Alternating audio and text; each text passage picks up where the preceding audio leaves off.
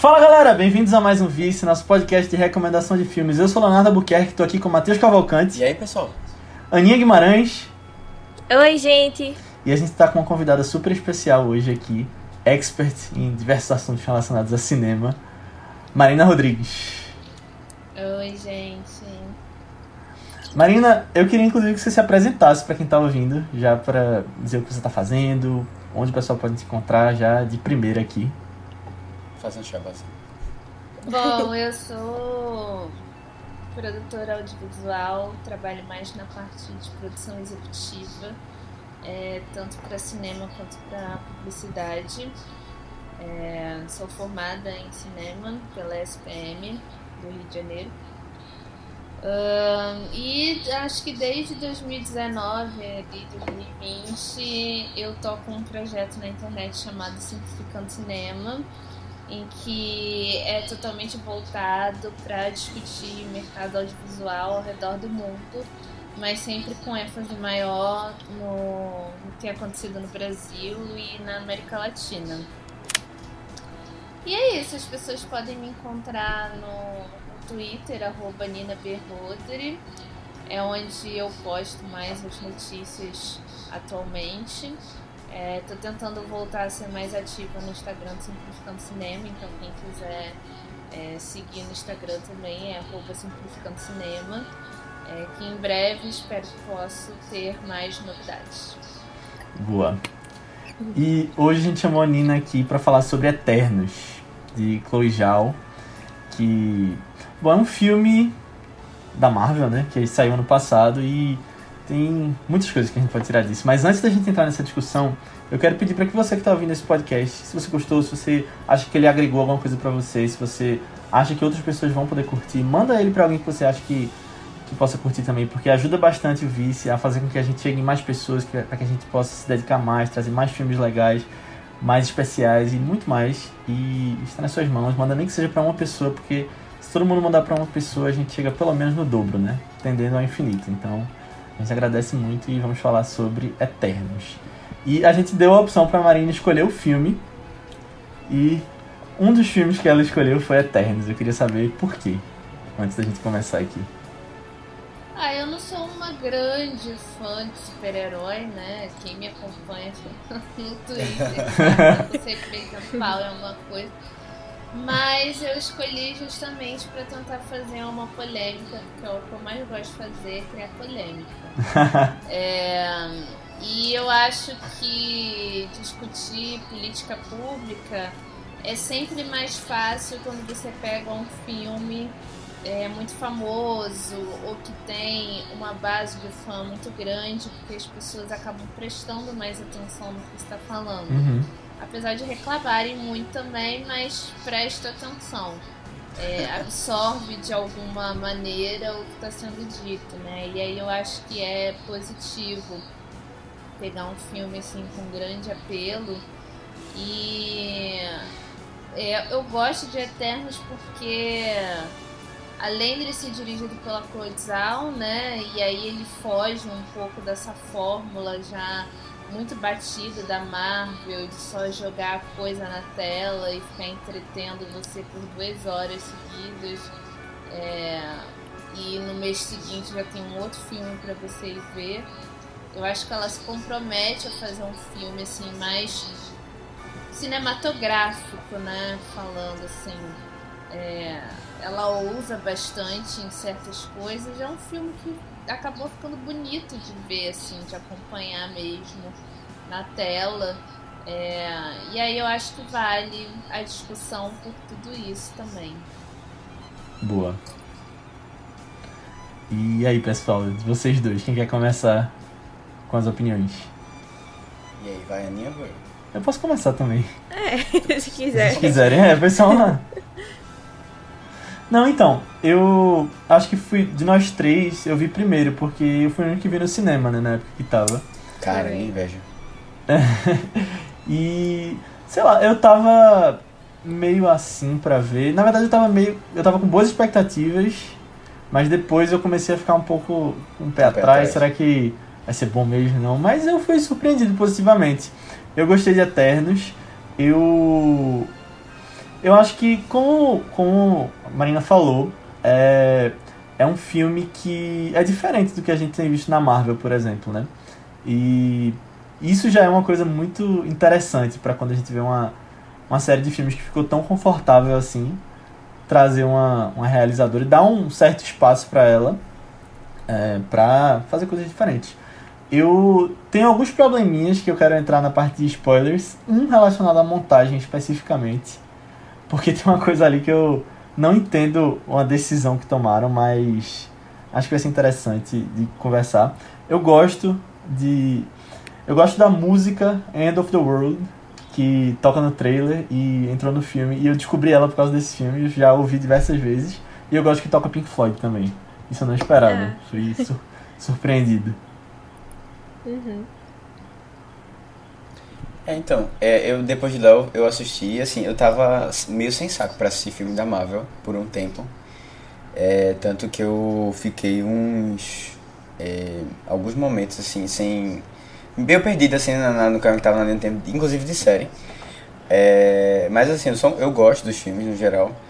E disse, não, eu vou assistir. Aí eu fui assistindo uma coisa, uma outra. outra e ainda tô devendo o filme da da uhum. Viva Negra. Não sei se vou assistir. É um filme pouquíssimo relevante. eu assisti um, um, um, a série do Gavião Arqueiro depois que tem a, a, a, uma das personagens que aparece lá, né? E eu não senti nenhuma falta de descobrir um pouco do passado dela. é, mas assim, eu, eu, eu confesso que eu tinha criado muita expectativa sobre esse filme. Até porque Chloe Zhao é uma pessoa que a gente, que eu já, já tinha discutido, já falou dois filmes anteriores dela né? Esse é o terceiro. E é, é, um filme, é uma diretora que eu, eu tenho uma identificação muito forte do, do, do que ela escolhe falar sobre. É, mas, assim, eu acho, eu acho o filme muito bonito. E isso, em alguns momentos, me prendeu. Mas eu não sei se foi o suficiente, sabe? Eu acho que, que talvez tenha faltado uma história mais mais bem construído, um roteiro mais bem construído. Eu, eu sinto também uma dificuldade um pouco grande de você mostrar inúmeros personagens, né, e você ter que trabalhar eles, é, pelo menos um pouco de cada um, né. Isso não é, não é muito fácil, assim. A Marvel, ela, ela tem conseguido fazer isso, mas assim, é no, no geral ela apresentando o personagem num filme solo, depois ela vai lá e junta, né. Apresentar oito, sete, oito, nove Eternos, né, de uma vez só, é, não é uma coisa muito simples não, de você fazer aquilo ali acontecer. E eu acho que, na verdade, assim, talvez uma das coisas que mais me, me prejudicou, assim, na experiência foi o casal principal. É, eu achei o casal um pouquinho fraco. É, não tinha muita química, não tinha muita, é, muita coisa que motivasse a gostar dele, sabe? E aí, outros personagens, para mim, foram mais interessantes e acabaram não tendo do mesmo tempo, do mesmo espaço. Mas é isso. Eu acho que é um filme que ainda assim vale a pena assistir. E eu acho que os personagens vão, para quem gosta né, de acompanhar toda a saga da, da Marvel, eu acho que são personagens que vão vir aí com, com alguma importância. Eu espero. É, é. Quem acompanha aí nossos podcasts é, deve lembrar que eu tava com a mínima vontade de assistir esse filme. E eu tava enrolando horrores pra assistir. Nossa, há muito tempo já que ele lançou desde janeiro, né? No, no Disney Plus. É, mas eu finalmente assisti e gostei, assim. É... Sei lá. É, é, porque eu realmente tava com a expectativa lá embaixo, que eu, ia não, que eu não ia gostar, porque eu não curto tanto filmes de Chloe já, que nem os meninos mesmo também, sabe? E tipo, um filme muito longo. E eu tô na preguiça não de ver esses filmes longos também. Você não tinha gostado nem do Nomadland, né? É, não, Nomadland foi. Não, eu gostei mais do Mando Destino, assim, disparado do que Nomadland.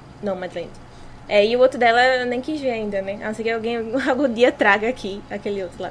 Mas. É, eu acho que tu não vai gostar, não. É, eu também acho, também tenho essa impressão. Mas é, eu, eu, eu gostei que eu ainda me diverti assim com o filme, sabe? Eu acho que foi legal assim de passar. Eu achei que eu ia ficar mais uhum. sem saco. Eu, eu também tive muito essa. Senti muito essa questão que o Matheus falou de. Meu Deus, é personagem demais, assim, porque eles não estão desenvolvendo direito. Ou pelo menos os personagens que eu queria ver mais em tela, sabe? Ou então, tipo, tem alguns personagens que sei lá, pra chamar eles pro, pro United, assim, deles, demorava, nossa, uns 20 minutos e outros que eram uns 5, sabe? Só que eu queria ver, era esses 5 minutos do cara lá em cena, e não os outros meia hora do outro cara lá. E tipo, é, eu não sei, eu, eu, também sinto que o que eles davam foco era justamente os personagens que eu não queria ver. Tinha algumas é, resoluções desses personagens que eu não queria, que terminou, e eu fiquei tipo, tá bom, eu acredito, terminou assim teu arco, sabe? Eu, tipo, eu estranhei muito, assim, alguns personagens. Mas no final do filme, é, quando, assim, meio que deixou pra continuação, né, que vai ter um Eternos 2 e tal, é, eu fiquei empolgada pra assistir. Mais empolgada do que eu tava pra assistir esse daqui, pelo menos, sabe? Tipo assim, não vou dizer que, oh meu Deus, estou muito ansiosa para esse próximo filme, mas é, eu fiquei feliz de, ah, tá, vou é, acompanhar aí de novo essa jornada e tal, e ver o que é que vai acontecer, né? É, mas, mas eu acho que ainda foi, foi legal, assim, uma experiência de ter visto. Boa. E a gente pode entrar agora nos spoilers do filme e em outros aspectos que a gente vai trazer. A gente vai, vai acompanhar, na verdade, é, um grupo de, de Eternos, que na verdade foram é, criados pelos Celestiais, né? E eles têm essa, essa função de, de proteger os planetas dos Deviantes, que são também criações dos Eternos, mas que deram errado ali num, num processo. E eles são, são incumbidos, né? A gente vai, vai acompanhar a partir do momento que eles chegam na Terra, né? Num momento bem anterior, assim, da humanidade de hoje, né? E eles passam... É, eles contribuem para a humanidade durante muito tempo. Né? Até que em um momento específico eles... É, é, percebendo um pouco, né? Das divergências entre eles, né? De como eles queriam lidar ou não com a humanidade, né? De de estar mais próximo ou menos, influenciando mais ou menos, eles acabam se separando, né? E aí a gente vai volta para o momento em que os deviantes é, começam a ressurgir, né? E os, os eternos tentam é, entender o que é está acontecendo. Eles têm essa união aí. Não sei se vocês querem completar com alguma coisa, mas. Não, eu acho que a feita tá é bem completa. Tô, tô assim, não. uhum. É, e aí, bom, o filme é um filme até longo, né? É, tem duas horas e pouca. Então, assim, é, é, esse resumo que eu falei não é um, um resumo de 10 minutos, não. É um resumo de uns, uns 40 minutos aí, pra chegar nessa, nesse momento aí. Mas em compensação vai ter mais duas horas para você acompanhar. é, o filme está disponível no Disney, no Disney Plus. Então, vão lá assistir. E quem não quiser, né? Eu acho difícil. Acho que a maioria das pessoas já vai ter assistido mesmo o filme é, continue aqui com a gente. Boa. Aí a gente vai falar agora spoilers, quem morre no final, vai contar. Quem morre na metade. Tudo. É. Quem morre na metade. é. Não, tem, tem uma pessoa ali que você. Eu, eu fiquei surpreso com quão óbvio foi, por causa do nome do personagem e o jeito que ele morre no final. Né? Ah, sim. Que é o Ícaro. É, Ícaris. É. Ah, Super sim. sutil. A eu, eu acho que sabe qual foi o meu assim? Tem algumas coisas que eu comecei a não levar muito a sério no filme, sabe? Tipo, é, aí eu ficava sempre rindo. Eu acho que eu me diverti muito por causa disso também. Tipo, toda vez que a Angelina Jolie aparecia, depois que o Gilgamesh morreu, né? Que ela sempre aparecia, tipo assim, escorada na parede, muito plena, sabe? E sempre numa esposa assim, que eu ficava rindo, eu ficava, não acredito, essa mulher tá nesse filme. Ganhando um cachê altíssimo só pra ser maravilhosa, sabe? É isso. Mas eu acho é isso. É a isso, é isso. Por isso, acho que poucas pessoas estariam nessa, na altura de fazer esse papel. sim, sim. Queres comentar um pouquinho sobre a, o que tu achou da, do visual primeiro? Então, como eu falei no início, né, eu gosto muito porque ela usou muito efeito prático. Uhum. Porque a gente está muito acostumado já com, ah, tá caindo fundo verde, vamos ver o que vai acontecer. Obviamente que né, nesses 10 anos de, de super-herói no cinema, alguns realmente você tem que fazer tela verde, né? Aquaman, é, e outros universos muito fantásticos, não tem como você é, gravar com efeito prático. Mas tem outros filmes, né, que a gente nota o quanto que é um processo muito acelerado de criação, em que você já não tem mais tanto tempo para fazer essa curadoria de locação, para jogar o filme lá e, e, fazer de fato. É, e eu gosto muito de Eternos por conta disso, assim. Eu acho que o efeito prático ele ficou tão obsoleto nesses últimos anos, é, depois que o cinema entrou em full na era digital, que a gente até se surpreende quando a gente ganha um filme desses assim em tela, porque é muito diferente, né? A gente que é acostumado a ver filme o tempo inteiro, é, de fazer essas análises, de fazer produção de conteúdo em cima disso, a gente nota isso muito, muito uhum. fácil, assim. É, e eu acho que ela acerta muito nisso. Eu acho que a Marvel, inclusive, poderia investir muito mais nisso, sim, porque dinheiro tem, né? Incentivo aí para fazer também tem. É, e tirando esses casos específicos, né, que eu citei, é, deveria ser é, mais investido nessa parte, sim, porque eu acho que fica um visual chama muita atenção, até mesmo para quem é, não está acostumado a acompanhar né, religiosamente os filmes que saem, como é o uhum. meu caso. Eu vejo um aqui um lá, quero ver Batman agora, vou ver se eu vejo semana que vem. É, mas por conta disso, né? E isso traz uma. Acho que traz uma riqueza para fotografia muito grande. É, você se sente mais perto do filme, de certa maneira. Uhum. É, e apesar da história não ser lá 100%, né, não te prender o tempo inteiro, mas você se sente mais perto dos personagens, você consegue sentir é, aquela ambientação ali como é, se fosse personagens mesmo do seu cotidiano, né, como acontece com outros filmes. Então eu acho que esse é um acerto enorme dela. É, e acho que isso também vem muito pela própria experiência que ela tem já de filmar é, nessas locações assim mais mais distantes, assim mais abertas, porque o Nomadland tem muito isso também é, e enriquece muito a fotografia do filme, né? É, ajuda muito a contar a história também a partir da escolha é, da locação. Então eu acho que ela ganhou muito, assim. Eu gostaria até de vê-la produzindo e dirigindo outros filmes da Marvel, que eu acho uhum. que ela uhum. tem muito potencial uhum. mesmo de, de guiar essa nova fase aí de, de super-heróis. Boa. É, é engraçado que a Marvel, é assim, é um estudo de caso único nessa questão do que eles conseguiram construir do no sentido de de gestão do próprio Kevin Feige, do que ele construiu de um padrão de qualidade assim que se repete ao longo dos filmes e que as pessoas querem ver.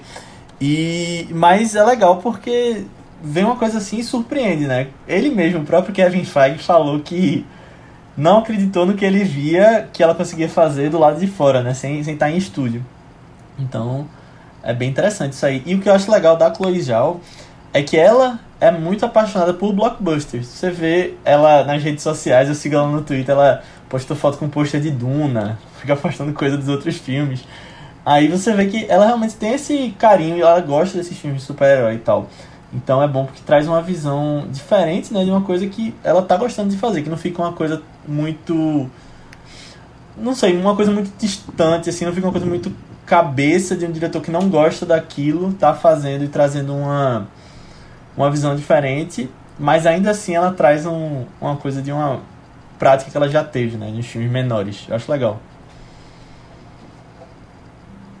É, eu acho, eu acho isso bem interessante. Eu acho que é, é um pouco do comentou mesmo, é, de que falta um pouco de interesse, eu acho.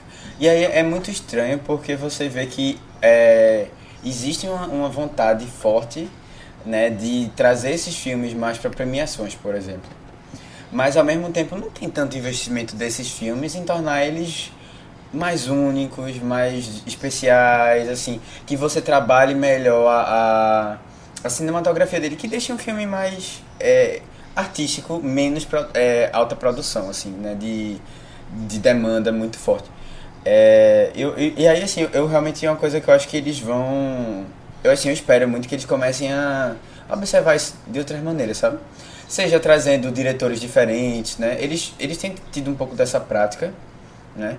É, mas assim, que, que fuja um pouquinho mais dessa, dessa, dessa dinâmica, até para não ficar uma coisa saturada, né? Como eu senti já. Eu já senti esse peso. A Aninha sentiu aqui, eu não, acho que, não sei se ela chegou a comentar isso. Mas é de que teve uma hora que, poxa, de novo, sabe? Será que vai? Será que não ah, vai? com a Marvel, né? Tipo, Como tudo. É, com a Marvel, tipo, é, com os filmes muito é, repetitivos, assim, né? E assim, olha, eu, eu sou fã, viu? Eu tô falando isso, mas assim, eu gosto. É, só que tem uma hora que realmente desgasta um pouco, assim, essa. Essa. Essa, essa maneira, né? Como as coisas são feitas, assim, muito. Né? Em muito pouco tempo a gente tem muita coisa. Termina uma saga e, e uma saga gigante que a gente passou anos, né? E aí, no próximo filme já tem um gancho. Na verdade, no mesmo filme já tem um gancho pra próximo. Né? E vai, vai, vai, vai. E aí, assim, eu acho que essa é uma das maneiras de você. É, trazer coisa diferente. E eu, eu acho realmente que teve um impacto legal, assim. Teve uma hora, assim, não só a cinematografia, ela é muito bonita. Eu acho que tem uma coisa legal também, que ela soube trabalhar bem, foi a questão de escala. Sim. Ela soube trabalhar bem, assim, eu acho que não é muito fácil isso. Eu acho que um filme que conseguiu fazer isso foi Duna, que me impressionou bastante. Mas, assim, os filmes da Marvel geralmente não têm um cuidado tão grande com escala. Eu acho legal quando mostra aquele celestial gigante e um pontinho que é o É. personagem que a gente tá acompanhando. Exato. Eu acho que eu, eu acho que isso foi uma coisa que pra mim, pra mim agradou.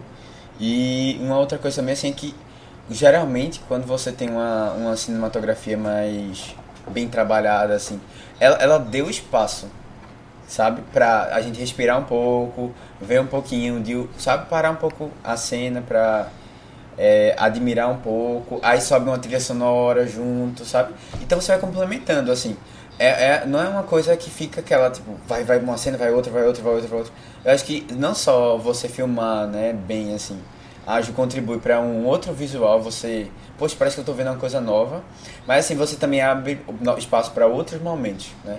E aí outras coisas vêm junto com isso aí, que eu acho que é, que é interessante. Eu não sei se vocês viram, mas a Warner declarou que eles vão investir agora em filmes da DC, não nesse esquema de série, eh, universo DC, como eles estavam tentando fazer o que a Marvel fez lá, né? Mas o Batman fez eles olharem para essas histórias mais únicas, trazendo universos fechados, e eu acho isso muito legal. E eu acho legal que tem os dois, né? Agora você tem um- uma experiência de uma Marvel com quase um quadrinho semanal que você vai acompanhando e é, tem essa série gigante. E agora na DC tem. Eles tentaram fazer isso e não deu muito certo. Mas agora o Batman tá provando que as pessoas estão querendo ver histórias de qualidade. E eu acho que assim, Batman deve bater um bilhão. E eu acho que vai mudar alguns rumos aí do que. Do que o, mercado de filme de super-herói tá. Vai seguir, né? Até do que o público espera, talvez. Não sei se a Marvel vai. Vai mudar alguma coisa por causa disso, mas eu achei legal isso. É, eu acho que, que essa questão da, da série, ela deu muito certo com a Disney em si, é, porque a Disney ela começou a fazer isso com Star Wars também, deu muito certo. Né? É, antigamente você ia assistir um filme a cada dois anos Uhum. e ficava por isso. É, e aí eu acho que teve um ponto de, de virada muito bom na questão do Star Wars, saindo um pouco, é, quando eles resolveram fazer o Rogue One. Porque hum, ali abriu uma brecha de você contar é, os personagens paralelos de outra maneira. E tem dado muito certo, né? O Mandalorian é um grande sucesso. O Boba Fett, apesar de ter alguns episódios muito ruins, é, deu muito certo também. Aham. E eu acho que essa fórmula que a Disney começou a colocar é, com o Star Wars acabou dando certo para Marvel também, em sequência. De você fazer essas séries de TV, né? Séries de streaming no caso. E depois você ir inserindo esses personagens também dentro dos filmes Uhum. ou trazendo né, alguns personagens mais secundários dos filmes para ter uma série porque não coube tanto no filme.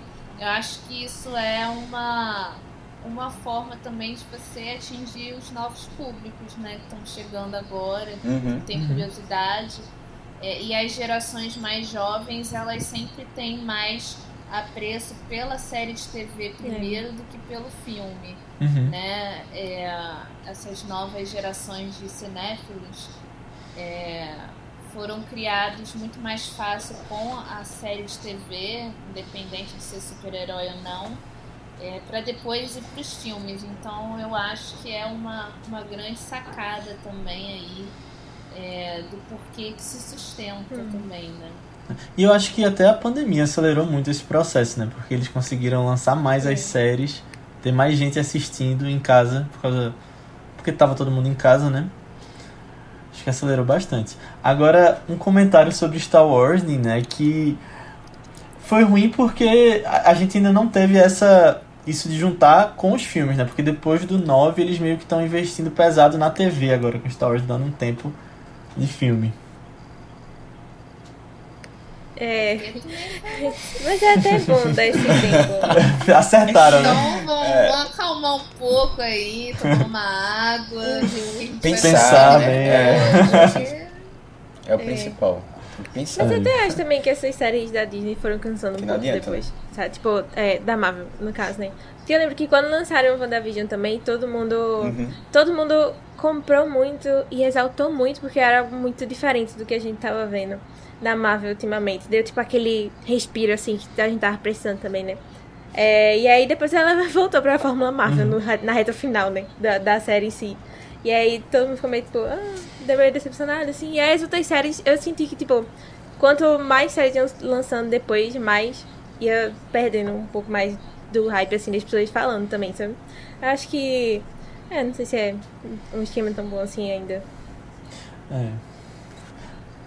É engraçado que eles estão meio que lançando intercalado, né? Uma de Star Wars, aí uma da, da Marvel, depois volta pra uma de Star Wars e você não tem muito tempo pra respirar também.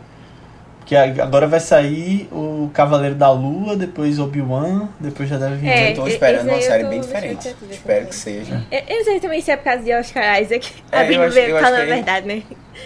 É. É, mas assim, eu, eu, eu acho que tem, tá por aí, assim, de você tentar coisas mais assim, diferentes tal, pra ir, aos poucos você vai apresentando o público. Porque assim, eu acho que o público até, ele pode ser, assim, é, que ele primeiro ele reaja de maneira meio estranha, assim, né, ah, aquilo ali é uma coisa diferente, né, porque ele já tá acostumado com aquele padrão, assim. Mas eu acho que é uma coisa que é, a própria empresa pode aos poucos estimulando nessa é, esse, esse, esse, costume, né? A, a novidades, assim. Porque realmente tá precisando.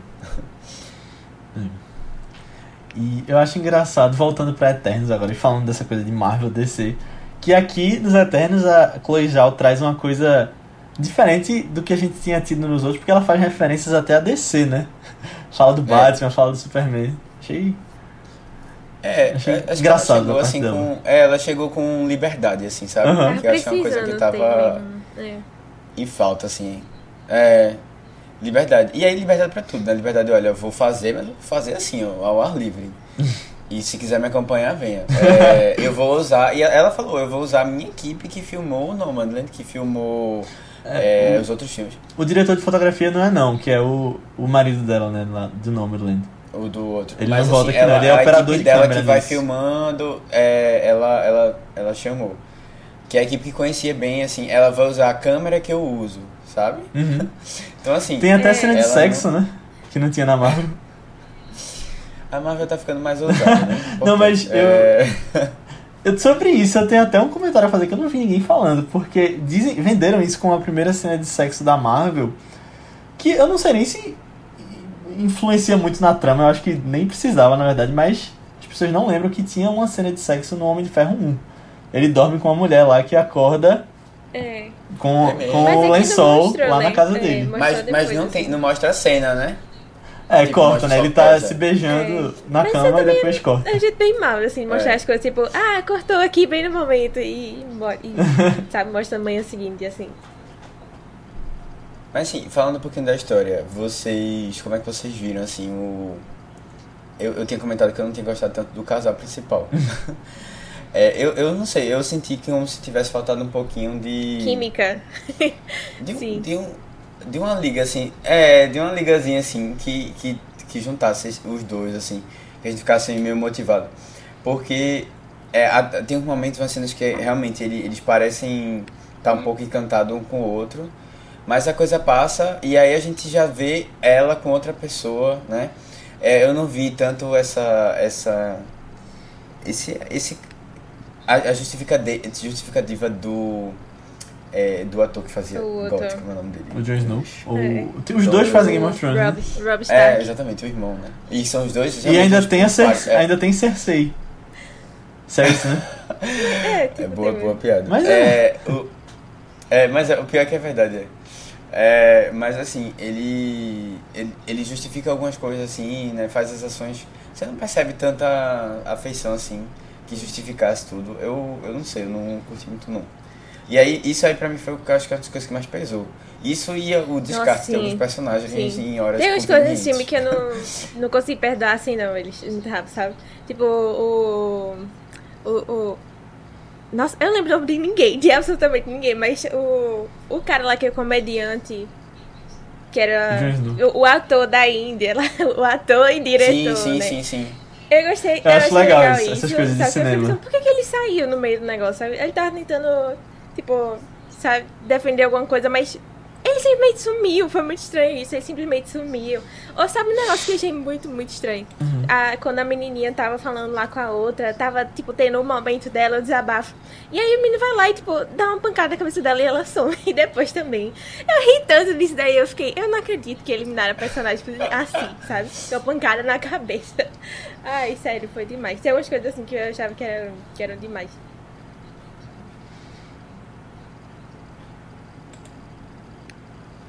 Eu acho que o, o grande problema desses filmes é o tratamento É. dos personagens, né? Porque aí falando das partes ruins, né? é, já se tornou um monopólio tão grande que você usa esses filmes para você ou continuar se lançando enquanto ator, é, ou para você é, como todo mundo faz a piada, né? Pagar a faculdade dos filhos com com preço da bilheteria depois. Fazer a reforma. É, exatamente. E como tem esse ritmo acelerado de lançamento, é, me parece que não tem, tipo, muita preocupação com o que vai acontecer com os personagens, né? Assim, é, eles fazem um tratamento de personagem, assim, acho que pra mim, assim, ainda muito deficiente, assim. Eles poderiam amadurecer muito mais isso. Porque o material para trabalhar você tem, né? Porque você tem toda é, essa história já em quadrinhos há anos aí, né? Uhum. Então, é, background para você montar roteiro, desenvolver personagem é o que não falta. Sim, total. Pois é. Eu acho que pensa muito, tipo, ah, já vai ter o próximo mesmo. Se não der certo agora, no próximo a gente ajeita. É, aí complica um pouco. Não, e É, aqui, com oito personagens e um monte de gente que tem que introduzir pela primeira vez, né? Acho que fica mais difícil ainda até. É, exatamente. Aí você, aí você diz assim, ah, a gente vai apresentar o grupo, né? A gente, uma história do porquê eles se juntaram, porque uns morreram, porque. Né? E aí a gente diminui um pouco esse grupo. e aí a gente bota. É, é, no próximo a gente vai trabalhando ele aos poucos, né? Uhum. Quando vai surgindo a oportunidade, vai encaixando.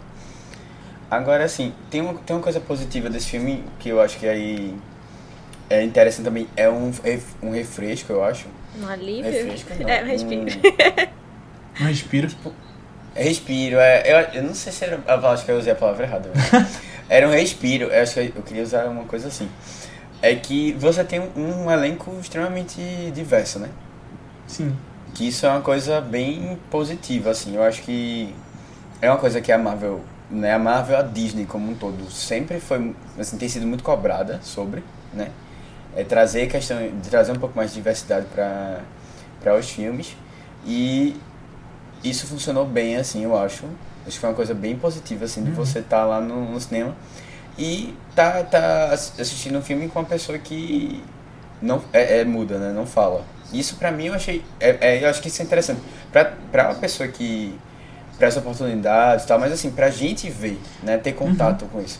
E eu acho legal que ela é muda e ela não precisa ser muda no, no roteiro, né? Necessariamente. É legal porque você dá uma oportunidade sem usar isso como uma coisa relevante pra história, por exemplo. Não, exatamente. É, é assim, é, o, a história foi feita e encaixou super bem, assim, você.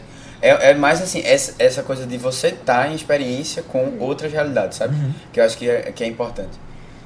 E aí você. Ah, tem até um personagem que é gay no filme também, né? Tem uma família e tal. É, então você traz outras. outras. Meu personagem É, favorito. visões, eu queria né? dizer isso já. Meu personagem favorito, e era dele que eu estava falando, que eu fiquei revoltada aqui pra chamar ele, só durou 5 minutos. 5 minutos, pronto, ele já embarcou e pronto, sabe? Eu fiquei, "Poxa, tá bom então. Mas, mas eu gosto desse negócio dele também, de é, pensar a evolução da tecnologia na sociedade e tal, sabe? Tipo, eu acho que ele e o. É, e o nosso amigo. é, Eu nem lembro o nome dele. Mas é o. O, o cara que manipulava as pessoas, né? Eles trazem umas discussões legais, assim, até pro filme, sabe? Só que é meio. Tá, esses 10 minutos ali e. Ok, assim, depois. Tipo, eu acho que ele ainda traz um negócio legal, porque ele reencontra. É, ele o. É, o Fastos, né? Fastos. Que ele reencontra de novo essa esperança da humanidade com, com o filho, com a família, né? Eu, eu achei bem legal esse, toda a essa história família, assim dele. Mas é. É isso, né? Depois quando ele apareceu de novo no final, aí eu gostei de rever a família dele e tal, né? Mas é, é isso, é isso. 15 minutos. E, mas assim, essa coisa do dele ser gay, né?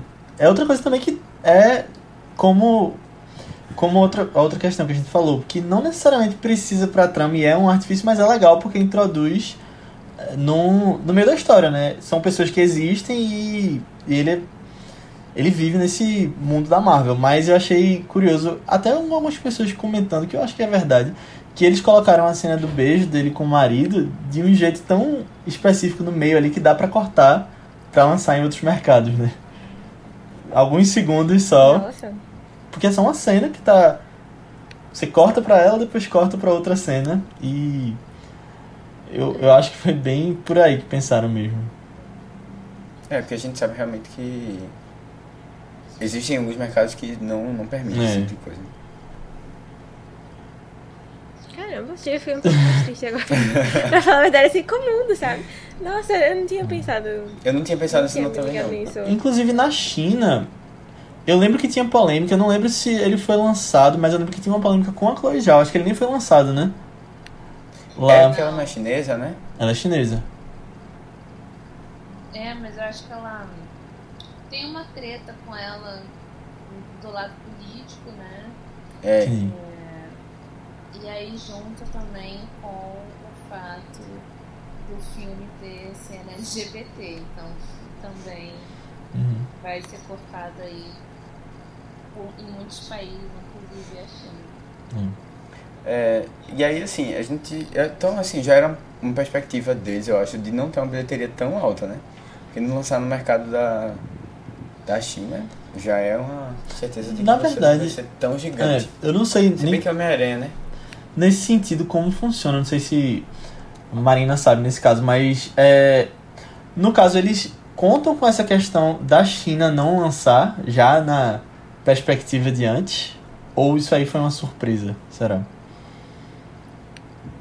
É, o que tem acontecido é que a China tem apertado muito o, o órgão lá regulamentador deles. É, de uns dois anos pra cá, Hollywood tem tido mais problema é, de lançar. É, e aí todo mundo tá falando, ah, porque a censura da China é enorme, que não sei o que, e nananã. Na verdade, é, apesar de ter um bloqueio muito grande mesmo, que aí eu já não concordo, também acho prejudicial, mas tem toda uma questão da política é, de proteção ao mercado nacional chinês. É, e que faz com que esse órgão né, regulamentador lá acabe por vetar é, essas obras. Né? E quando você termina o filme, aí você já tem todo esse processo de ir lá pedir autorização para ver se consegue lançar, até para não prejudicar é, o lançamento né, oficial do filme, não ficar uma coisa muito distante do lançamento mundial. É, e Eternos estava com muita dificuldade, né? Eles tentaram muito é, e sempre recebendo um não em resposta, um não em resposta. E depois que a Chloe Zhao ganhou o Oscar, que teve toda aquela coisa, aí foi um não mesmo pra, pra sempre, assim, uhum. pro filme específico. É, aí foi uma coisa assim mais de boicote mesmo do que política pública, né, que o país está acostumado a fazer. É, foi mais mesmo uma repressão pela pessoa coisal, né? Sim. E acaba prejudicando é, todo o andar da, da indústria. É, mas agora eu acho que com a pandemia, Hollywood acabou meio que aprendendo né, a lidar com, com a falta desses mercados. Uhum. É, porque a China passou muito tempo em lockdown, né? E ninguém sabia o que, que ia fazer para lançar os filmes, né? Foi uma grande questão. Então foi reaprender também um pouco a como distribuir filme e como a não depender tanto é, dos mercados externos. Aí que eu já acho também que existe também uma é, vontade de produzir filmes um pouco melhores é, para não saturar a audiência, né? Porque você joga ali um filme atrás do outro e a pessoa acaba desinteressada de ver. E aí Hollywood só vai conseguir fazer dinheiro mesmo explorando esses grandes mercados, né? A Ásia, que é enorme, e a América Latina, que é grande para eles também e vive sempre desregulamentada porque que o governo não se interessa por nada. É, é. E aí eles têm essa oportunidade de continuar lucrando, porque você tem que continuar mostrando que aquilo ali está dando retorno para você continuar produzindo é, na grande escala que eles querem. É, então acho que agora, com essa questão da China e agora mais recente a Rússia, que a Warner não vai mandar o Batman para lá, tá, acho que esses gaps assim de mercados muito estratégicos acaba meio que fazendo com seja mais diverso, né, de uma maneira, de um ponto. O outro é a preocupação mesmo do monopólio, né? Porque aqui no Brasil a gente não tem como sair desses mais de 50% de sala ocupada. Uhum. É sempre é, isso, né? Quando o filme chega já é mais de 2 mil salas ocupando num complexo de 3.500 só. É, e aí, quantos filmes que você vai ter que matar em sequência para poder dar atenção a isso? É, mas aí também não é só culpa exclusiva dos grandes estúdios, né? Eles têm ali a culpa porque eles se metem na política dos outros, mas também tem a questão do governo ser muito passivo com isso, né? Então é, é um outro desafio também para os próximos anos, né? Como que a gente vai lidar com essa questão é, não tendo a China em alguns momentos, porque ela pode vetar, porque vai sair ali da cota estipulada que ela colocou. Uhum. É, e não se sabe quanto tempo vai ficar sem a Rússia, né? Porque cada dia é uma novidade diferente. Então é mais uma novidade mesmo aí pra gente aqui enquanto mercado na América Latina para esses filmes. Inclusive, na época do lançamento de Eternos, teve uma polêmica com o Marighella, né? Que não estava em salas bastante. É, a Marighella foi o filme da distribuído pela Paris, é, pela Paris Filmes e pela Downtown que menos teve sala, né, para ele no, no Brasil. É, e aí muita gente falou, tipo assim, ah, mas é um filme polêmico porque fala do Marighella e está sendo lançado num momento de grande polarização do país, etc.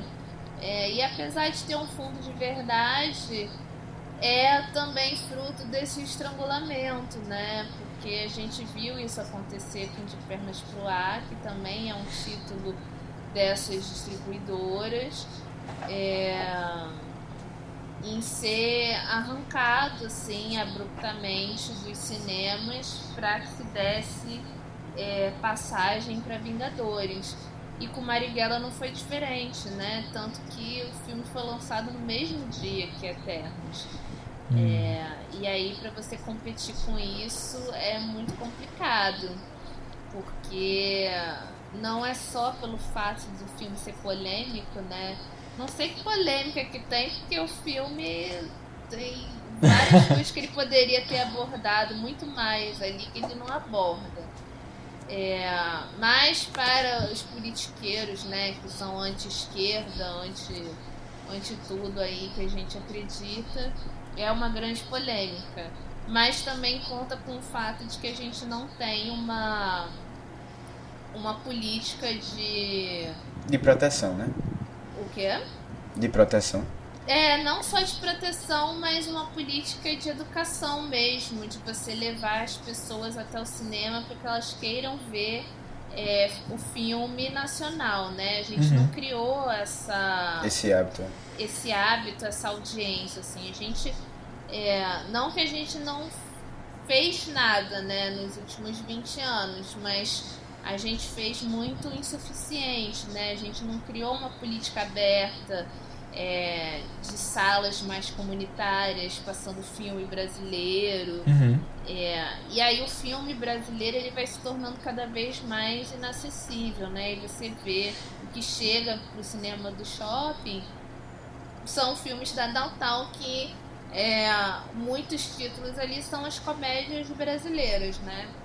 Uhum. E aí tem todo esse, esse estigma de que o, o o cinema brasileiro. brasileiro é só comédia Globo Filmes, sendo que a gente produz aí uns 200 filmes por ano, né? Então é muito mais do que Globo Filmes, mas a gente não tem esse acesso, a população não tem uhum. o acesso. Porque o cidadão comum, ele não tem o hábito de ir a um cinema de arte ver filme. Uhum. Isso é uma coisa inacessível para ele. Ele vai no pipocão do, do shopping. E aí que, inclusive ele... é mais caro, né? Pois é. Ah, e aí... É, é é complicado, viu? Exatamente. E aí ele cria a cinefilia dele com base nesses grandes filmes norte-americanos, né? Então a gente tira muito da oportunidade do brasileiro ver o filme. É, uhum. E aí Marighella lança num momento super complicado, porque é um momento que você não tem mais cota de tela. Então, pro cinema falar que não quer exibir Marighella é muito fácil assim, ah, não vou exibir Marighella para abrir mais uma sala pré-eternos, porque eu sei que eu vou lucrar mais com esse uhum. filme. E aí você tem a concentração é, do filme lançando em 90% das salas, em 96% das salas, como foi Homem-Aranha. É, e que eu Loucura. achei que as pessoas falaram muito pouco sobre isso, porque muita gente fez muito alarde com Vingadores e Homem-Aranha tomou muito mais é, Sala do que Vingadores. E a gente não viu essa a, a revolta da, da mesma forma. É, e num momento que você poderia cobrar muito mais, né? Que você poderia até ali mediar é, uma militância, né, assim por se dizer, em prol das, das políticas culturais. Então, Marighella tem todos esses problemas, né? E tem mais alguns problemas também, né? Mas deixa isso para outro momento. É. é. agora, não, tu, tu comentou isso, a gente, até, a gente até conversou um pouco sobre essa questão. Porque teve um filme que a gente falou aqui no podcast, que foi West Side Story, que sofreu muito por conta de Homem-Aranha. Um grande filme de arte. obscuro. amor sublime amor. É. É, e aí, assim, mas a gente, a gente viu o filme, né? Acho que foi uma semana antes de estrear Homem-Aranha. Não lembro exatamente. Não, a gente viu no domingo e o Homem-Aranha estreou na próxima quarta. Acho que foi um negócio Aí não tinha mais Pronto. depois, é. É. Não, e assim, a gente viu que o filme não tinha ninguém na sala de cinema. Uhum. Né? E o, o cinema, o shopping estava lotado. Nossa, absolutamente sim. lotado. Um trânsito pra É. entrar, tipo, essa situação. E um caos. Mas a sala tava vazia. E aí, assim, é, eu, eu queria até ver um pouquinho da tua opinião sobre. é, do que. De, eu, talvez seja até. Não teve essa militância toda, porque eu acho que o cinema tava precisando se sustentar. E tava querendo esse blockbuster que trouxesse pessoas pro cinema Na retomada, né? Pra retomada e aí é, as pessoas não foram atrás de, de questionar muito isso porque elas queriam um sustento mesmo. Eu não sei se isso faz sentido se não faz estou falando alguma besteira mas é até, é até uma coisa assim que a gente de vez em quando a gente chega nessa mesma discussão a gente fica sem ter alguma resposta que é ah, blockbuster tá salvando o cinema ou tá acabando com o cinema sabe? É a gente não, não sei nem se tu também vai trazer uma conclusão, mas se tu quiser trazer alguma opinião sobre. É uma linha muito tênue, né? Porque se você for pensar na questão de salvar é, cinema, é, faz sentido, mas não faz, porque o exibidor ele só vai ganhar dinheiro mesmo ali vendendo a bombonier dele, porque na hora de você dividir é, o ganho ali da bilheteria, é, pelo menos 90% vai ficar com a Disney, vai ficar com a Sony, é, e o exibidor vai ter que se virar com os seus 10%. E Isso é muito pouco, né? Se você for colocar é, no bruto, falar, nossa, mas foram milhões aí dentro, porque o filme foi um grande sucesso. Aí você vai descontando, né? O aluguel que ele paga no, no, cinema, no shopping, os A energia que tá funcionários que ele precisa pagar, a energia que tá cara, a água que tá cara também, é, os funcionários dali, né, a manutenção da própria sala, porque você tem que manter é, um padrão de qualidade para exibir esses filmes que já vem com que exige um padrão de qualidade de, de tela muito alta. Então são todos esses cursos, esses custos que são absurdos para ele também. E aí no final das contas, quando ele vai fechar o caixa dele ali de lucro mesmo para ele, é muito pouco. Né? Então o exibidor ele ganha dinheiro vendendo pipoca. É aquela velha imagem mesmo do cinema do cara vendendo pipoca pro pessoal entrar na sala, né? Por isso que se tem essa cultura de comer a pipoca, né? Entre tantas outras. Mas é por isso, assim, né? Porque você dá dinheiro ali pro cara manter a sala. É... E aí, pra ele se sustentar com blockbuster somente, é muito difícil, porque em dezembro teve Homem-Aranha, em janeiro teve o quê? Ele vai botar o quê? Pra, pra exibir e chamar gente pra sala de cinema dele. E ainda assim, ganhou- ninguém foi ver Matrix, né, por exemplo, que é um blockbuster também. Exatamente. O que ele ganhou com Homem-Aranha é, não vai sustentar ele em janeiro, né? Então, daí a importância de você manter ativa uma política pública de preservação a esses exibidores, Legal. que você não tem também. Né? A Ancine ainda deu aí um- uns trocados aí no meio da pandemia para os exibidores, mas foi muito pouco, né? É, e aí fazendo uma comparação assim é, com o Reino Unido, por exemplo, que eles receberam um fundo na casa do bilhão para tentar sustentar os cinemas durante a pandemia. E foi o que fez com que as salas é, não corressem mais o risco de fechar. Principalmente agora, em que o Reino Unido está tendo que se resolver lá de como que vai continuar a, a boa economia deles, fechando as portas para tudo quanto é imigrante, é, em que encareceu tudo também. A luz e etc. E agora com a guerra da Rússia também, o que, que vai ter de desdobramento em cima disso que vai afetar a sala de cinema também. Né? Então, é, por um lado é muito bom assim, todo mundo indo ao cinema de novo, nessa possível retomada, mas o ganho mesmo, o lucro, ele é muito pouco. É, tanto que o Cinemark ele só lucrou mesmo de verdade agora no início de 2022, né?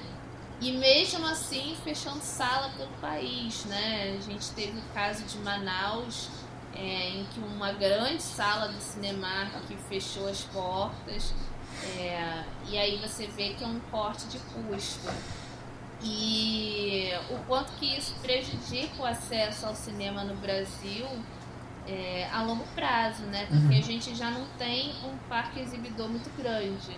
A gente não tem nem 4 mil salas abertas no Brasil, sendo que a gente tem mais de 200 milhões é, de pessoas vivendo no nosso país. Então é muito pouco, assim.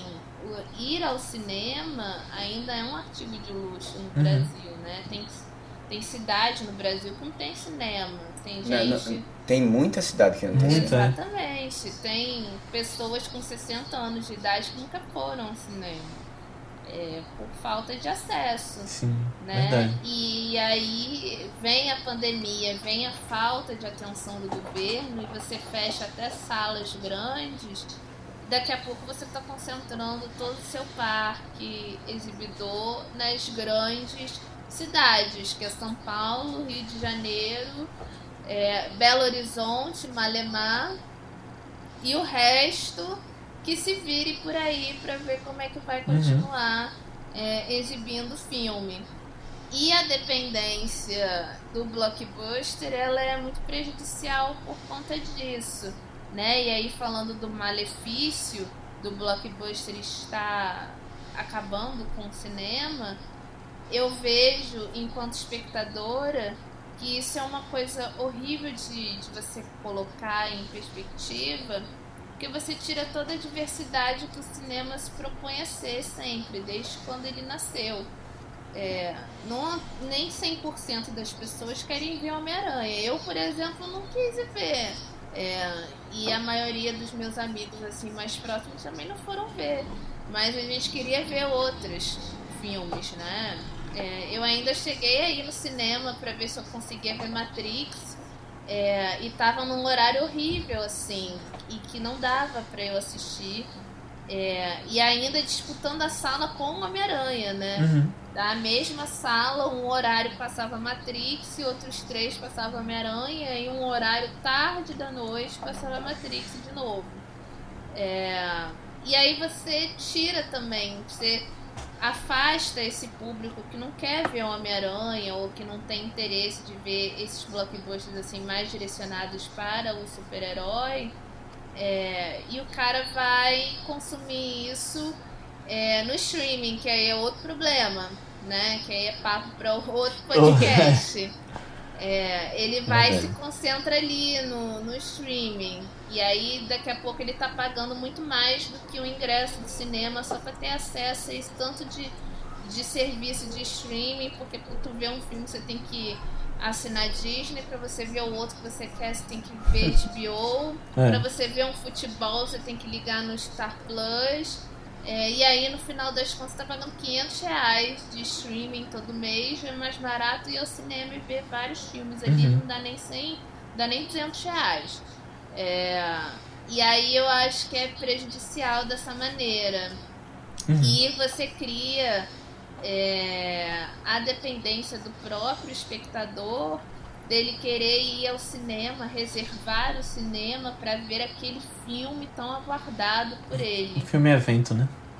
Exatamente, o filme evento. Então não faz mais sentido você colocar um Coppola lá, não faz mais sentido você colocar um Scorsese, não faz mais sentido você colocar Spielberg, que foi trucidado na bilheteria. Você não vê o West Side Story é, sendo falado em questão de bilheteria em lugar nenhum. É, muito pelo contrário, você vê as pessoas reclamando que queriam ver e não conseguiram. Uhum. É, e aí você tem isso, assim, você joga um, um filme do, do Spielberg depois no, no streaming, que aí é quando surge os verdadeiros debates sobre o filme, porque ninguém conseguiu É. ver no cinema, mas todo mundo viu no streaming. Então, para você criar uma desculpa é, de que ah, o streaming precisa é, manter esse padrão de qualidade é, no monopólio dele, porque todo mundo quer ver. Será que todo mundo quer ver ou porque a gente não tem opção? A gente sai de casa, não consegue ver um filme, tem que esperar ver na televisão. Uhum. É, então a gente vai ficar aqui esperando assistir na televisão. Não tem como ir no cinema ver o que eu quero. É, então eu acho muito prejudicial, né? As pessoas falando, nossa, mas o cinema tá ganhando dinheiro de novo. É, mas aí na hora de você fazer as contas, ela não fecha a longo prazo. E aí Uhum. isso é muito prejudicial para todo mundo. Não, esse foi um ponto muito bom, porque nesse nesses argumentos todos eu até havia sentido nessa questão de ah, mas o cinema ganha dinheiro com o que as pessoas estão querendo ir ver do blockbuster, né? Querem ver o Homem-Aranha, então vamos deixar espaço aberto para o Homem-Aranha. Só que faz muito sentido isso, de que não vai ter o Homem-Aranha todos os meses. Então tem que ter esse incentivo para a pessoa ir querer ver outros filmes, filmes eh, menores, filmes do Oscar agora, né, até março, mas depois vão ter filmes ali que as distribuidoras podem estar descartando em outro momento, que não Até filmes né? nacionais, né? até filmes não, justamente, cultura, é, cultura de filme nacional, né? Talvez colocar um em janeiro. mas total. sentido e as Isso pessoas é- iriam. Isso é uma coisa que eu não tinha visto e que agora é o meu argumento para essa questão, essa, essa coisa do, do incentivo para educação para a pessoa ir durante todos os meses. Agora, só mais um ponto com relação ao que Nina falou, que eu queria encontrar algum investimento de milho de pipoca de cinema, porque alguém que compre o milho para vender no preço do cinema, porque é absurda a disparidade. Não, mas é, a gente agora tem uma noção um pouco do, É. do porquê também pipoca é tão cara no cinema. né? Sim, coisas realmente fizeram mais sentido É, agora na minha cabeça. Não? Uhum. Aham, exatamente. É isso aí, a gente. Eu, e até fiquei pensando assim, caramba, talvez valha a pena, mas eu pagar mais vezes pipoca. É. Comprar aquele tá combo do, do, da máscara do Batman, né, pra... Não, mas aí já vai pra Pra Disney. Agora, Não, é, é, pra Warner. tá Disney não, pra Warner. É, agora, agora é interessante isso, eu, que é uma coisa que eu acho que eu não tinha pensado tão, tão bem assim. Se vo- você pagando o streaming, você corta, né, é, intermediários pra exibir o que você quer. Sim. Então você não tem mais TV a cabo, você não tem mais a, a distribuidora, você não tem mais o, é, o, o, estu, o estu- não, a sala de cinema, que também, né? Você vai cortando, cortando, cortando, cortando. É, O lucro, ou seja, ainda é maior, né? sim, sim. É, quando a Disney a vende por 70 reais um Mulan, né, ou, ou Viúva Negra, que tava esse preço no, no lançamento, durante aquele Premium Access, que, né? assim, né? É, é um, foi uma vergonha aquilo, literalmente. Aí vai tudo pra eles. Tinha um intermediário no início do streaming, né, que a Netflix disponibilizava espaço pra outros distribuidores, mas aí elas viram que podiam Que criar o nem seu. mais, é, é. podiam criar o seu, e a Netflix tá correndo atrás com conteúdo próprio, né? Também. Há uns anos, é. Não, é justamente. É, uma das preocupações, inclusive, das políticas de regulamentação do streaming agora é você pressionar as plataformas a terem que lançar o filme obrigatoriamente no cinema. É, porque... Passar o mêsinho lá e. Exatamente, porque eles estão falindo assim os exibidores, né? É, e em larga escala. Isso é um- uma preocupação muito grande da Europa. É, teve uma polêmica muito grande agora com esse último filme do Sorrentino, que está na Netflix, né? Que é o original Netflix, que é feito Hand of God. 200 milhões de, de, de dinheiro público. É, e o acordo que o, que o Sorrentino fez, né, que a produção do filme fez, é que o filme tinha que ter sido lançado em não sei quantas salas lá na Itália. Hum. E chegou no dia e a Netflix cortou, tipo, a exibição do filme em diversas delas. É, e até hoje a Itália não passou né, a legislação do streaming conforme o Parlamento Europeu deseja. É, e muito, acredito eu, aí é uma análise minha, assim, é, de que eles estejam tentando fazer uma lei que se aproxime da França, né? Porque a França agora ela passou ó, a regulamentação do streaming exigindo é, essas semelhanças, né? É, alguns filmes em que o streaming vai ter que investir para fazer tem que obrigatoriamente chegar aos cinemas da França e passar um tempo lá até serem capazes de entrar no próprio catálogo. Né? Uhum. Então o streaming ele não pode se sobrepor ao, ao mando do governo ali, do órgão. Né? Então... Inclusive, é por isso que nenhum filme da Netflix pode ganhar o Festival de Cannes, né? Porque não entra na, na competição oficial na França. Isso, exatamente. É, e aí agora algumas notícias da Variety falando ah, mas fizeram esse acordo porque a Netflix quer entrar em Cannes de novo. E não é, tanto que o acordo já está rolando desde o ano passado e esse ano Cannes já falou que não vai ter. Não vai ter Netflix nenhuma. É, tenta em 2023 para ver se consegue. É, mas é muito por isso, assim, né? Então as políticas de proteção elas vão ficando cada vez mais rigorosas com o streaming também. Porque se deixar acontece isso, né? Você simplesmente vai ao cinema, não consegue ver o que você quer, tem que esperar chegar no streaming para poder ter acesso àquilo. É, uhum. E aí, é, para a gente ter algo semelhante no Brasil, a gente teria que ter união entre os setores é, que cuidam do audiovisual, uma coisa que a gente não tem, né? Porque a gente tem exibidor aí é, apertando a mão do Mamãe Falei de acordo para terminar a meia entrada, né? É, dos ingressos de cinema, que para mim isso é um absurdo. É, você não cria nem acesso simplificado para a galera e você ainda quer cortar um pouco do benefício que a gente tem. É, e aí, para você criar é, um, uma ideia legislativa que nem essa, é muito difícil, né? Porque você tem que convencer muita gente a se unir e mostrar, olha, se a gente estiver unido, vai dar melhor para todo mundo, vai todo mundo se beneficiar, até mesmo uhum. com o blockbuster estrangeiro, porque uhum. você exige que aquilo ali seja exibido primeiro no cinema, depois vai pro streaming, então as pessoas vão, quem quer assistir, né, quem já tem o hábito, vai ao cinema. É, e não vai esperar para chegar. Mas a festa, né, essa festa toda do streaming, ela já está sendo terminada, assim, já estão apagando, tentando apagar as luzes porque depois da pandemia tudo ficou muito difícil, né? Uhum. E é um, um setor que está sofrendo mundialmente, não é nem só Total. no Brasil. Ô Nina, e... essa festa virou enterro. Né? Ô Nina, e tu falou do, da Mão de Deus, né? O filme do Sorrentino que teve todos esses investimentos públicos. Acho que a gente pode voltar para Eterno nesse sentido também.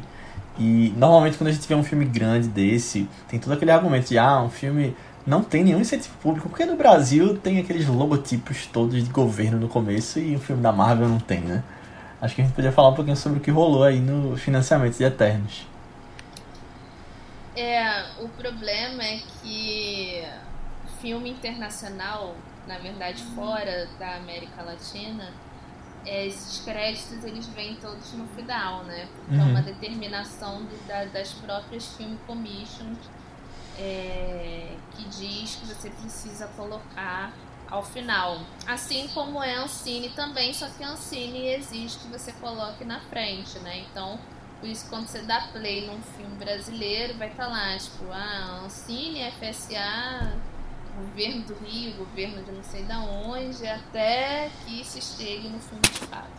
Eu não lembro quem foi que falou, mas talvez tenha sido até o pessoal do 3 é demais, mas eu não lembro que e eu concordo que poderiam fazer uns logos animados, que eu acho que ficaria mais fácil, tipo, seria mais legal para as pessoas verem, não, não teria essa estigma tão grande em cima desses logos, uns, é, as é entradas e tal. Aí eu não sei até onde que o governo pode ser criativo também, né? Tem essas coisas.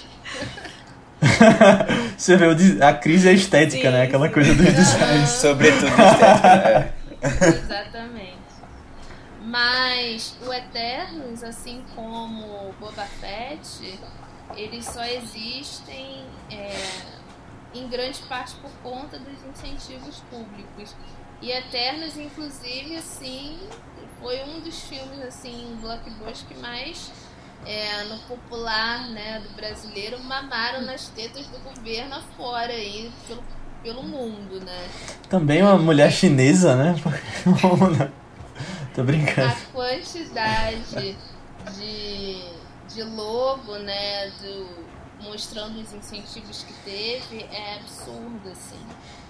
É, e aí eu acho interessante porque é, você tem muito incentivo da Alemanha, que a Alemanha faz uma coisa muito legal que eu acho que daria muito certo ao Brasil também, que é a descentralização dos fundos, né? Então cada estado ali tem uma ligação com o Fundo Federal Alemão de incentivo a produções nacionais e internacionais.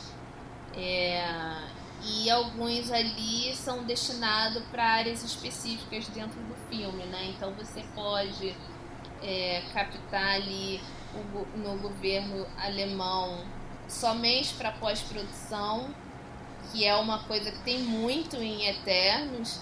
É, então por isso que foi possível fazer os efeitos mais práticos, porque isso é uma coisa que custa dinheiro pra caramba, né? Então você precisa ter um apoio financeiro.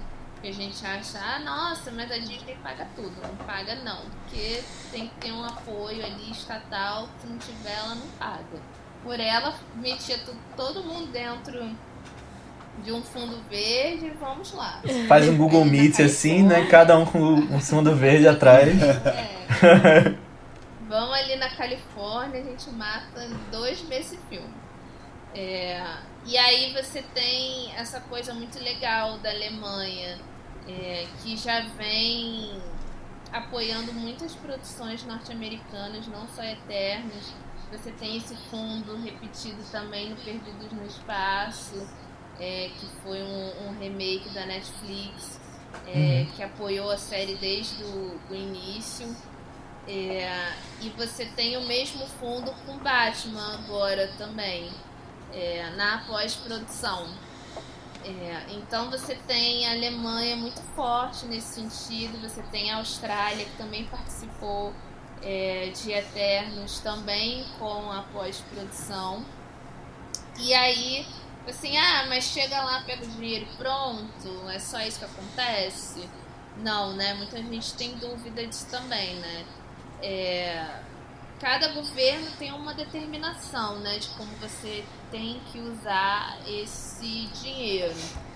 É, uma das mais replicadas é você ser obrigado a contratar pessoas é, do local para trabalharem no filme, né? Então você, enquanto uma produção internacional, Eternos, vai lá assim, ah, quero acessar o fundo de pós-produção da Austrália para fazer meu filme. E aí o governo vai falar, tudo bem, é, mas você precisa empregar uma porcentagem de profissionais australianos, você precisa trabalhar com uma empresa local que seja especializada no tipo de serviço que você quer. É, e por que você precisa fazer isso? Porque essas pessoas estão trabalhando no país e vão consumir e pagar as contas delas no país. Né? Então você Tá, investi tá, tá injetando dinheiro naquela economia, né? isso, você fortalece é, as empresas locais, né? Porque imagina só o portfólio de uma empresa local tendo feito Eternos, tendo feito Batman, tendo Uhum. feito Total. outros filmes aí que todo mundo quer ver. É enorme. É, e aí você fortalece aquela empresa naquela região e você fortalece aquelas pessoas, né? Porque elas vão ter poder de compra elas vão consumir ali na, naquela comunidade delas e vai reverter, querendo ou não, em impostos, Uhum. né? Que é o jeito que a gente consegue é, ir distribuindo a economia de um país. É, então, esse é o primeiro ponto, né? O outro é você fazer através do apoio das Film Commissions, né? Que também tem eternos desses países citados, né? A Nova Zelândia também é, é muito citada em Eternos, é, que nada mais é que uma atração de filmagem, né, para um lugar específico. E aí o governo ele vai dar ali é, um desconto para aquela produção que pode ser de até 40%. E aí como funciona, né? Você inscreve o filme, né? Ele precisa ter um orçamento aí de longa-metragem acima de 500 mil. E sendo aprovado, você leva é, a sua produção para lá. E tudo que você gastar né, com a produção, é, depois você recebe é, 40% do que você gastou de volta. Cashback, né? Exatamente, é bem essa política de cashback. É, então isso é muito vantagem, né? Porque você vai filmar com a garantia de que você vai ter um retorno financeiro, que não só a bilheteria. É, então, é, a partir do momento que você leva uma produção para um país, é, você também gera toda essa necessidade de consumo do exemplo anterior. E até maior, porque aí você vai ter que contratar a empresa de catering, né, para fornecer alimentação para sua Uhum. equipe. Hotel. Você vai ter tudo. que é, reservar um hotel, você vai ter que reservar carros para produção, então você vai ter que usar é, locadoras de automóveis, ou você pode até, é, em alguns casos de filme commission, você também pode é, se juntar com uma empresa para ser patrocinadora do seu filme Uhum. né? Então, se couber dentro do, do filme, você tem aí as marcas que às vezes aparecem no meio do filme. E é muito por isso, né? Porque elas estão patrocinando, elas estão botando dinheiro ali. Porque depois elas podem deduzir dos próprios impostos delas. Isso tudo falando de Nova Zelândia, Austrália e Alemanha, é, todo mundo assim, ah, mas são países desenvolvidos, não pode fazer isso. Mas no Brasil também tem a mesma coisa. Hum. Só que no Brasil a gente tem irrisórios 4% para a empresa deduzir para investir dinheiro em produção. É muito pouco em comparação ao que outros países fazem. É, a nossa política de, de cash rebate, né, que é essa é, de você devolver uma porcentagem do que a produção gastou, ela ainda é muito nova também, mas pelo menos a, a SP Cine e algumas outras film commissions elas dão um desconto muito bom, que é ali começando entre 20%. Mas a dedução fiscal ela é muito pequena, assim, né? E se a gente for levar em consideração, o Brasil é, deduz muito para outras indústrias, ele poderia fazer a mesma coisa com o audiovisual. Que daria muito certo, porque o audiovisual ele não concentra a renda dele num filme, né? Uhum. Quando você pensa em fazer um filme, você é dependente de muitos profissionais é, de vários setores, né? Só que eu falei alimentação, é, setor automobilístico, hotelaria, turismo, é, todos esses entes são envolvidos no seu filme direto e indiretamente. Né? A pessoa que vai costurar os figurinos, é, a empresa que você vai contratar é, para fazer a maquinária do filme, é, para montar grua, para montar steadicam, para montar todos esses aparatos é, desses filmes enormes que a gente vê que precisa ter braço, precisa ter pessoas eletricistas que você precisa todo tempo. E aí várias outras coisas. Agora, no Covid, você precisa de uma equipe médica para para poder você ter a segurança de que as pessoas ele não vão se infectar, que a produção não vai ficar parada, então você tem que contratar uma equipe para isso, você tem que contratar uma equipe de uhum. limpeza especializada também da Covid. Então são empregos que você vai gerando a todo momento, né? É, e é por isso que você precisa do apoio público. Não existe filme feito 100% com verba privada. É, existir até existe, né? Uhum. Mas ele não tem esse, o impacto que esses outros filmes têm. É, porque você realmente precisa de um apoio, você precisa de um incentivo. É, nenhum filme vai chegar aqui em Belo Horizonte vai filmar aqui na rua porque achou legal. É, ah, vamos filmar ali numa rua de Belo Horizonte porque eu gostei da estética da cidade vou lá de qualquer maneira filmar o que eu quero filmar. É, não, você primeiro você tem que atrair essa produção, mostrar o valor daquela cidade para que as pessoas vão até lá, né? E você fazer um filme é muito caro. Então você ter a garantia de que você vai receber 30% de volta, 40% de volta do que você vai gastar ali, é muita vantagem para todos os envolvidos. Para a cidade é muito bom, você vai, você vai deixar uma grana boa ali. É, e para produção é melhor ainda, porque você tem a oportunidade de ter 40% do seu orçamento de volta. Isso é muito dinheiro para um filme como Eternos. É, então a política pública ela é muito importante para isso, né? E a Disney usa muito é, no tanto na Marvel quanto no, nas séries de Star Wars, sempre usou e sempre vai continuar usando. E, ironicamente, ela tá aí embaçando a aprovação da regulamentação do streaming na Austrália.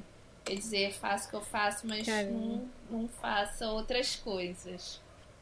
É, é, eu, uma coisa assim que eu, que eu lembrei logo foi quando você vê a eu vou para Nova Zelândia. Eu conheça muitas pessoas, mas assim, eu sei que existe esse turismo de ir para Nova Zelândia para ver os sets de, de do Senhor dos uhum. Anéis. E Game of Thrones foi a mesma coisa, né? Tipo, e às vezes países menores, né? A gente tá falando de só de Inglaterra, né? É, a gente tá falando daqueles países de Lituânia, né? Acho que teve a gravação lá. Um, é, é isso, Islândia. Isso é...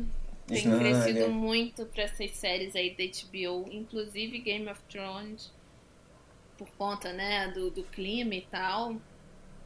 É, e foi vantagem, tanto que a Islândia ela até está querendo é, fazer mais políticas né, voltadas para isso, porque é, eles se beneficiaram muito com, com Game of Thrones e com outras grandes séries é, de apelo mundial sendo filmadas lá.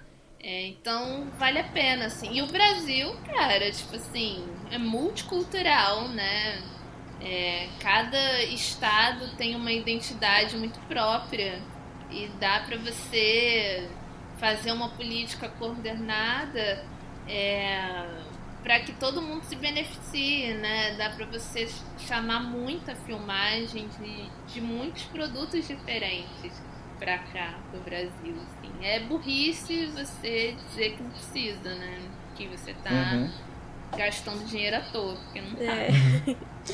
tu ia comentar alguma coisa da montagem? Sim, né? sim, boa, bem lembrado, Aninha. É o seguinte, voltando para Eternos agora, saindo dessa toda essa questão mundial, né?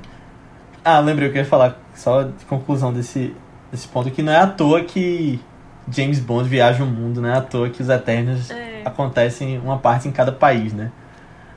Tudo tem, tem que ser pensado até na hora de escrever o roteiro. Mas o que eu ia falar da montagem é que tem uma cena que eu não, não faço ideia do porquê tá nesse filme. Porque antes você vê aquele líder dos deviantes, ele virando um quase um ser humano, né? Ali, ele levanta. É. Aí beleza, mas depois você tem um flashback que mostra uma cena dele se transformando também e meio que dando poder para os outros deviantes. Mas eu, eu não senti o impacto dessa cena porque eu já tinha visto ele virando uma figura de duas pernas antes. Aí eu, eu fiquei pensando por que que tomaram essa decisão. Podia ter sido antes essa cena. É, os deviantes, né? É assim, né? Que desperdício, né? Porque assim, a gente pensa uma coisa, depois eles se tornam mais é, cães de, de, que o pessoal guarda assim com anil, em, em canil, tá ligado? Pra jogar alguma coisa lá depois e os cães matarem. Porque foi basicamente isso que aconteceu ali no. Na cena, né, que a. É Sa. Qual é o nome dela? É Sa. Sa Salma Hayek. Ah, ah, tu queria o nome da atriz mesmo? Pensei que era É. personagem. É a Jaque, né? O nome dela. Ah, não sei, eu É, sei Salma Hayek. É, exatamente. mas assim, pronto, é uma personagem que eu gostei, mas assim, acabou desaparecendo rápido da história. Uhum. sim, é verdade. E só assim, falando um pouquinho mais de Chloe Zhao, é que esse é o terceiro filme que a gente traz dela aqui, né? A gente já falou sobre Nomadland e Domando o Destino. Mas ela tá com tudo em Hollywood agora, né? Vai fazer o Drácula aí no futuro. Vai ser o Drácula, o Drácula um estúdio grande ou um estúdio independente?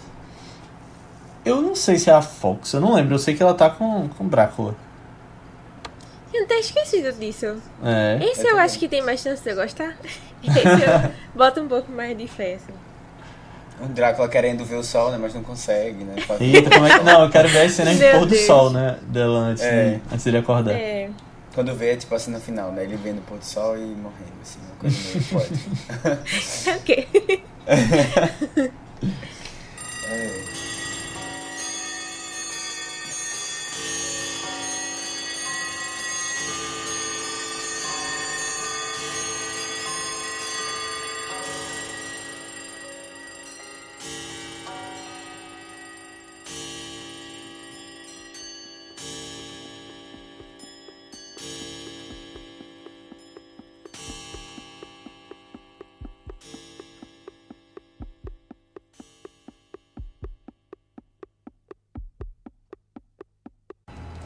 Então é isso, pessoal. Chegamos ao final da nossa discussão sobre Eternos. Muito obrigado por ter ouvido até aqui.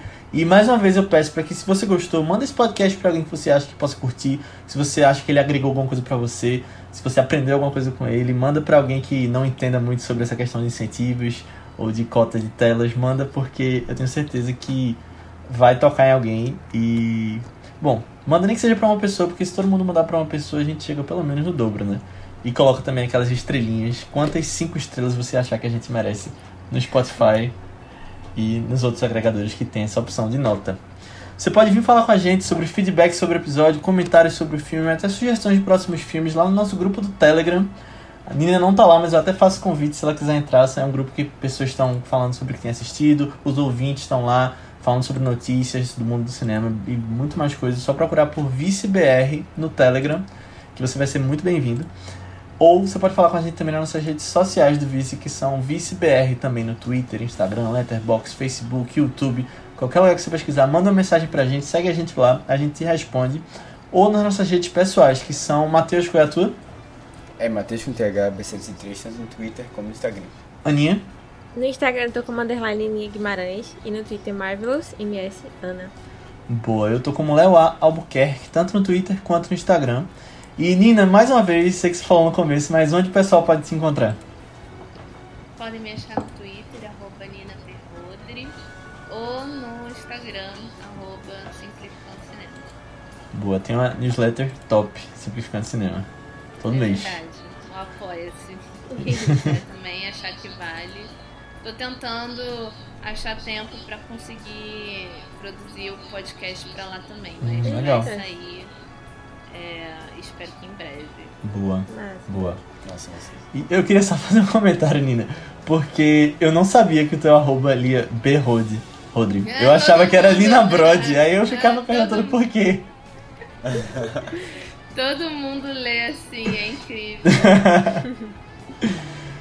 Mas é isso, pessoal. Antes da gente ir, vamos falar um pouquinho sobre os dois próximos filmes que a gente vai trazer aqui em sequência, porque você sabe que a gente tá finalizando março. A gente vai ter o último podcast da nossa série Vício Oscar nessa sexta e na próxima segunda a gente continua com outro filme também na nossa série normal. E no próximo Vício Oscar, a gente vai falar sobre um filme que se passa na Los Angeles da década de 70, com um menino que é um empreendedor aos 15 anos, mas que ele é apaixonado por uma menina mais velha. E a gente vai vendo o andar do desenvolvimento desse relacionamento dos dois, cheio de altos e baixos e dissoluções amorosas e bom, tudo isso em Los Angeles. E é um filme coming of age também, então é bem interessante, do diretor Paul Thomas Anderson. A gente vai falar sobre Licorice Pizza. Eu acredito que ele não esteja mais nos cinemas no momento que ele que a gente estava lançando esse podcast, porque ele está em bem poucas sessões ainda no momento que a gente está gravando, mas você certamente vai encontrar em breve em algum streaming. E Matheus, qual é o filme que a gente vai falar na próxima segunda?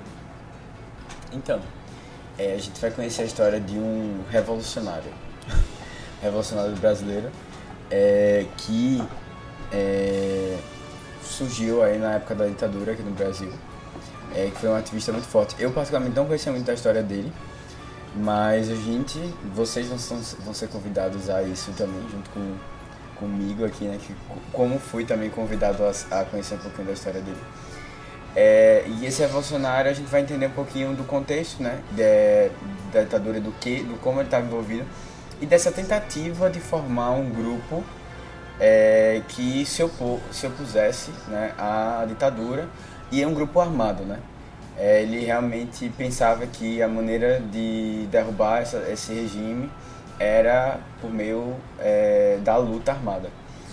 É, bom, o filme é Marighella, de Wagner Moura, está disponível no Globoplay para assistir. É um, foi um, um filme que, apesar de ter sido um pouquinho eclipsado por, por Eternos, ele causou algum barulho razoável aqui no Brasil. Uhum. Muito porque qualquer coisa hoje que envolva o um mínimo de política já é causa um grande barulho aqui. Eu diria que o barulho foi maior antes dele lançado do que quando ele estava passando, na verdade. Não, depois também teve depois aquela questão do. É, do, daí comer um prato de camarão lá no. Ah, é, ah, teve toda aquela confusão. Que vai além do filme, né, também. É, não, muito além do filme. É, é, eu acho que tá interessante que realmente as pessoas não veem o filme, né? e falam as coisas. É sempre assim, é sempre assim. E não eu fazem me... compras no mercado, né? Achando que camarão tá 100 reais. É. E Mais barato que é carne, é né? ovo que tá, é. né? É, mas assim. É, bom, de qualquer forma, assim, é, eu mesmo participei dessas discussões sem ter assistido o filme. e aí eu, eu, eu queria. Eu, eu queria até agradecer a oportunidade, porque era um filme que eu tava com muita preguiça de ver. É, e aí, assim, vocês vão descobrir semana que vem se essa preguiça foi justificada. é, é isso. Semana que vem a gente tá junto aqui. É, vai servir meio que como uma parte 2 desse podcast. Já adiantando Exatamente. aqui pra quem tá ouvindo, você vai saber sobre incentivos fiscais brasileiros também, sobre salários. Vai ter uma sequência aqui dessa conversa. Não, vai ter uma sequência. E assim, a gente vai discutir um pouquinho do filme também. Se Poxa, eu. eu, eu polêmicas, tinha, polêmicas. eu tinha uma perspectiva desse filme que eu não sei se foi cumprida Deixa pra semana que vem, deixa pra semana que vem. Semana que vem a gente conversa aqui. Nina, muito obrigado por ter vindo, de verdade, você agregou bastante. Eu muito, muito. tenho certeza que todo mundo que tá ouvindo aprendeu muito contigo e muito obrigado mesmo. Ah, eu que agradeço pelo convite, adorei. E tô sempre disponível para eventuais novos convites. Pronto, Boa. beleza. Qualquer coisa também que precisar, estamos aqui. Tamo junto. É.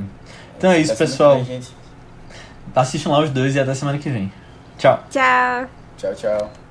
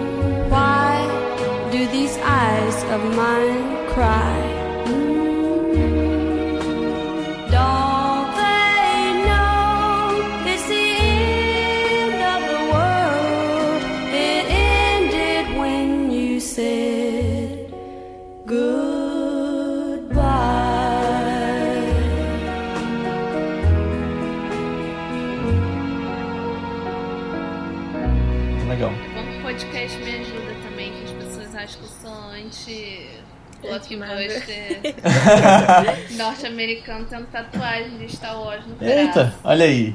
Boa. Que, que tira esse peso de cima de mim, gente. Pode ver qualquer coisa. Ninguém tá proibido de nada, não. Só, só, só tem que ter Tem que ser justo, né? consciência. Tem que poder ver tudo, né? É, pois é, né? Cinema é isso, né? Boa.